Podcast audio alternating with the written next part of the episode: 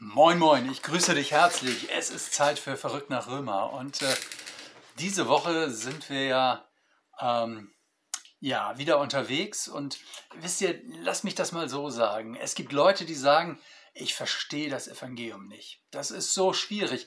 Da werden Fragen beantwortet, die ich überhaupt nicht gestellt habe. Probleme gelöst, die ich überhaupt nicht habe. Wenn das dein Problem sein sollte, dann mach dich heute auf was gefasst. Also wirklich. Ähm, vielleicht wird dein Vorurteil heute bestätigt. Ich kann mir aber auch vorstellen, dass äh, Lösungen gegeben werden, die, die dich überraschen. Ähm, es geht ja um, das, um die Herrschaft des Gesetzes. Äh, das hat Paulus ja nun in den letzten Kapiteln deutlich entfaltet. Für die Juden war die Tora sehr, sehr wichtig. Tora wird im Deutschen mit Gesetz übersetzt. Besser müsste es wohl übersetzt werden mit Wegweisung. Wegweisung. Tora heißt eigentlich Wegweisung. Und die Tora war eigentlich ein riesiges Geschenk von Gott ähm, an Israel, an die Menschheit. Denn die Tora, die Wegweisung, setzt ja voraus, dass Gott in seiner unschätzbaren Liebe den Bund mit dem Volk Israel geschlossen hat. Also, dass er schon in Vorkasse gegangen ist, dass er schon gesagt hat, ich möchte euch haben. So, das setzt es voraus. Äh, Freiheit aus der Sklaverei in Ägypten, auch das setzt es voraus.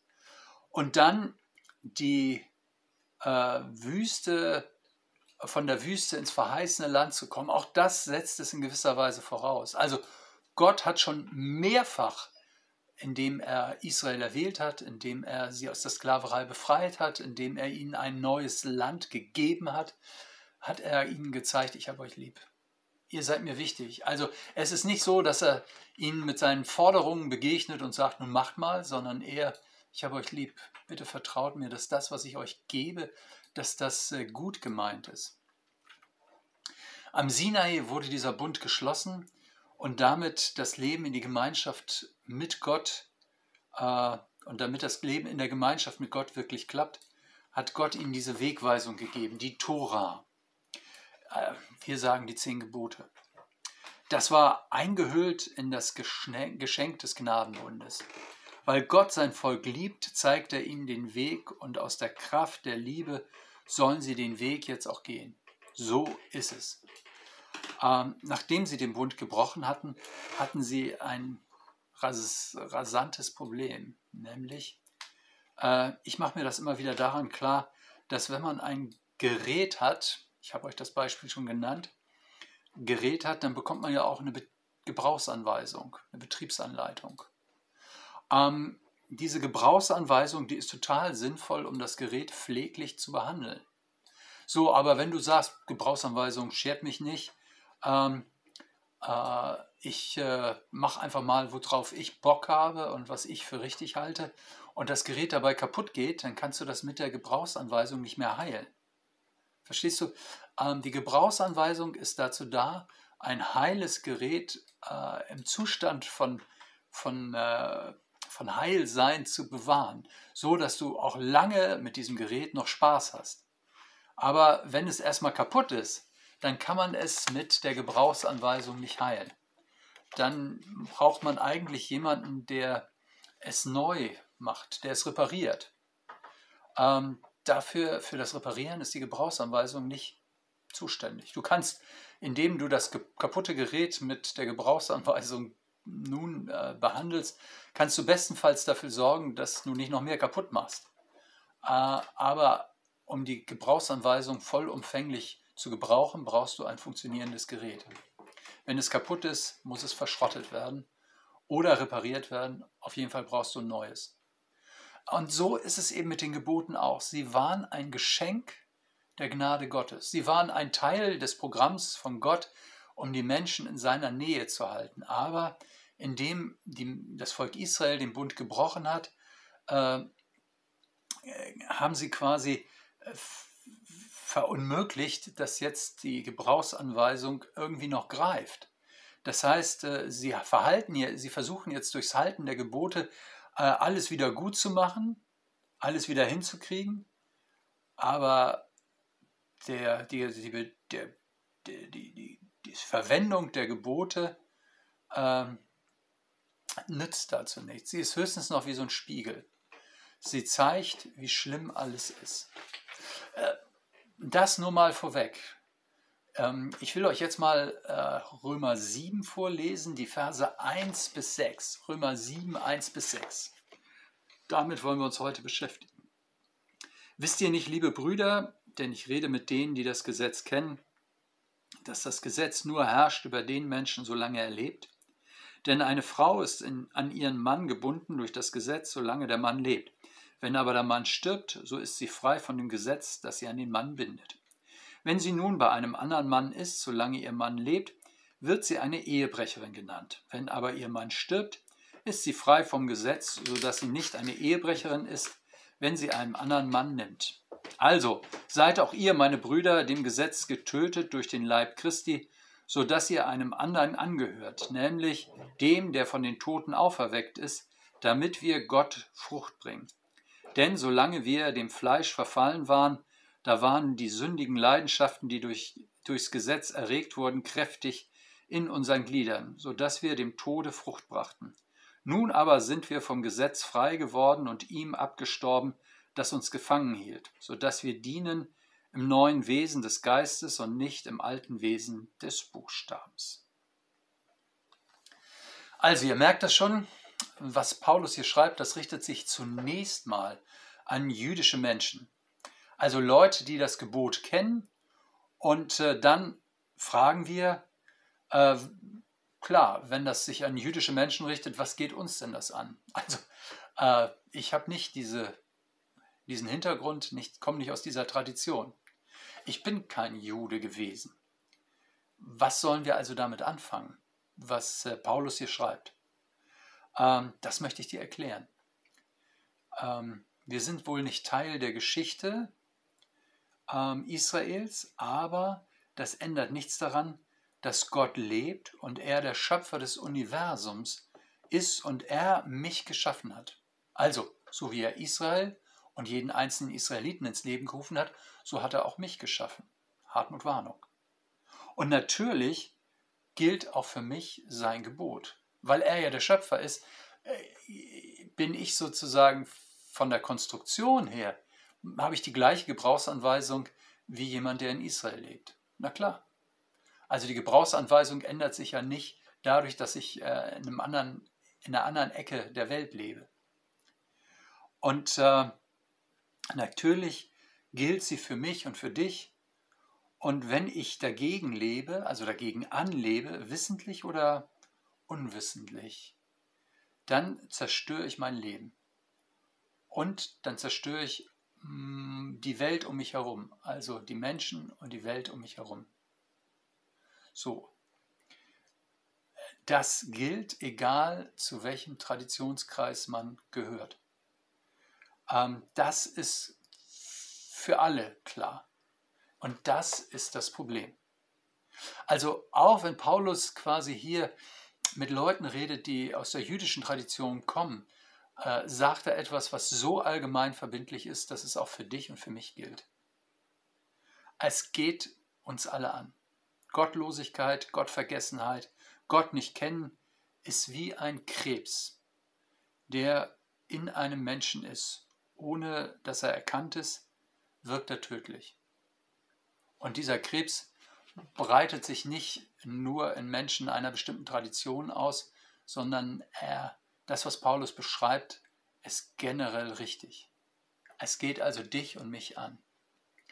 Es geht nicht nur uns an, sondern es geht uns auf schreckliche Weise an. Das muss man ja eigentlich sagen.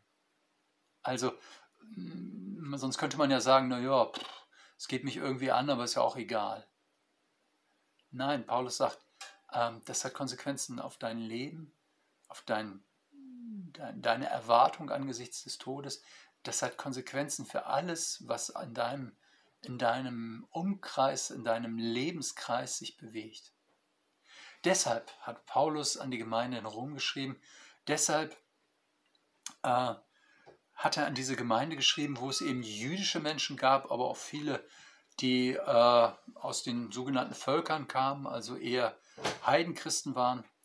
Äh, so wie wir, die wir nichts von dieser Geschichte oder nur wenig von dieser Geschichte wissen. Paulus sagt, es geht uns alle an. Dass Jesus gekommen ist, das ist die Rettung für Juden und für Nichtjuden. Beide brauchen das. Die einen wissen mehr davon, die haben das Geschenk des Bundes, die kennen die Gebote Gottes, die anderen wissen nicht so viel davon, aber sie haben die gleichen Probleme. Das ist sozusagen der Kern. Die Rettung kommt allein durch Jesus und dann erklärt Paulus genau, was das bedeutet mit dem Gesetz und mit dem Gebot. Er nimmt dafür ein interessantes Beispiel, nämlich das der Ehe. Es gibt ein Gebot, du sollst die Ehe nicht brechen. Vielleicht kennst du das, sechstes Gebot. Ähm, und das gilt so lange, bis der Tod einscheidet. Paulus sagt, wenn ein Ehepartner lebt, dann ist man an ihn gebunden. Klar, also wenn beide Ehepartner leben, dann ist der eine an den anderen gebunden. Wenn der Mann stirbt, ist die Frau nicht mehr an ihn gebunden. Wenn sie dann einen anderen hat, ist das kein Ehebruch. Ähm, das gebraucht Paulus jetzt als Beispiel, als Argumentationshilfe. Wenn ihr mit Jesus gestorben seid, mit dem Gekreuzigten, wenn ihr die Vergebung der Sünden habt, dann ist der Anspruch des Gesetzes erloschen. Dann seid ihr frei. So wie die Frau, deren Mann gestorben ist, jetzt nicht mehr unter dem Gebot steht, an ihn gebunden zu sein. Klar, durch den Kreuzestod von Jesus Christus sind wir frei von dem Anspruch des Gesetzes. Denn Jesus ist ja für das, was, was wir halten sollten, aber nicht gehalten haben, gestorben. Wir sind damit gebunden an ihn. Also es gibt kein bindungsfreies Leben. Man kann jetzt nicht sagen, okay, das Gesetz ist für mich gestorben, jetzt mache ich, was ich will und das ist alles gut.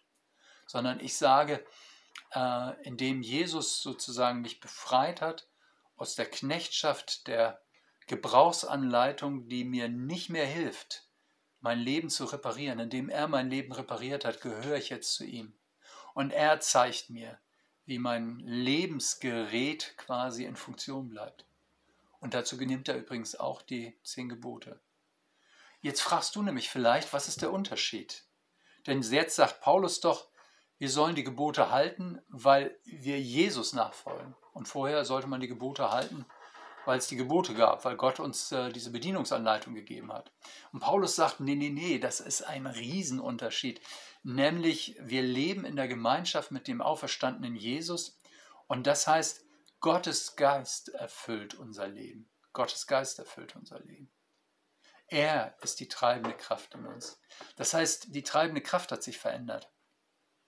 Es geht nicht mehr um die Vorschriften, die wir aus eigener Kraft erfüllen wollen oder müssen oder können, äh, sozusagen um so eine Art Abrackerei der Moral, dass man sagt, man sollte, man sollte, man sollte und dann merkt, aber ich kann nicht.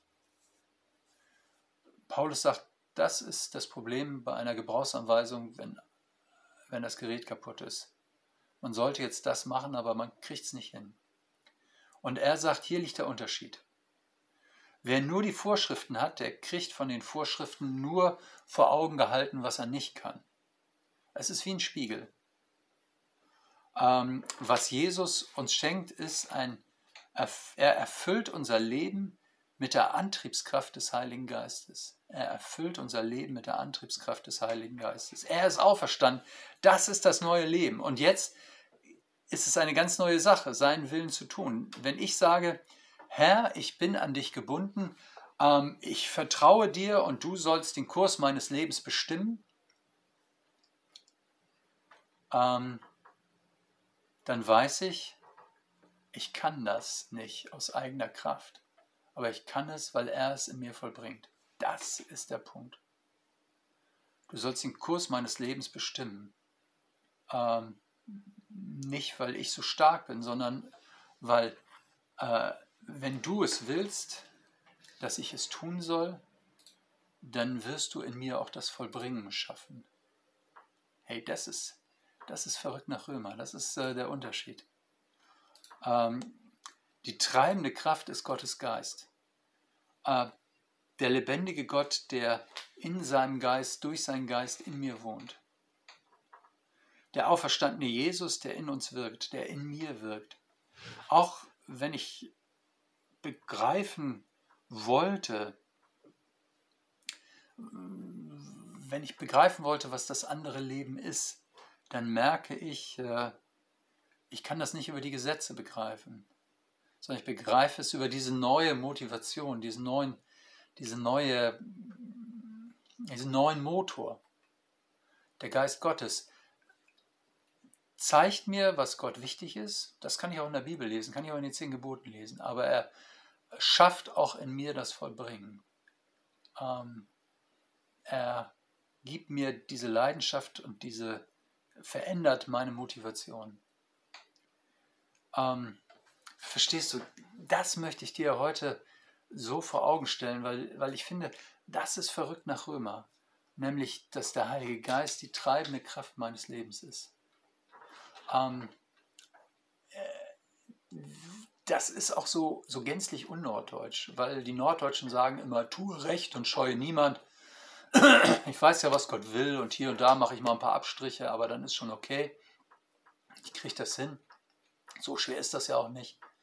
Und, äh, und ich muss sagen, äh, es geht um was anderes. Es geht nämlich darum, äh, dass ich das entdecke. Durch Jesus oder von Jesus bekomme ich seinen Heiligen Geist, der in mir lebt. Hey, und damit wird das Leben verrückt. Damit stehe ich nicht wie der Ochs vom Berge und sage, ah, das kann ich sowieso nicht, ich muss mal ein bisschen heucheln, ein bisschen so tun, als ob. Sondern ich kann sagen, Jesus, ich kann es nicht. Aber bitte schaffe du das Vollbringen in mir. Ihr Lieben, das dauert bestimmt eine Woche, bis wir das eingeübt haben. Dieses, äh, ich gehe zu Jesus und ich hole mir neu die Kraft seines Heiligen Geistes ab und ich lasse ihn machen. Lola Gola, loslassen, Gott lassen. Das ist äh, für diese Woche das Motto. Und ich grüße dich ganz herzlich. Ich würde mich freuen, wenn du mit uns in Verbindung trittst, wenn du äh, mal wieder zum Gottesdienst kommst und vor allen Dingen würde ich mich freuen, wenn äh, du nächste Woche wieder dabei bist. Bis dahin alles Gute. Be blessed, dein Pastor Hardy.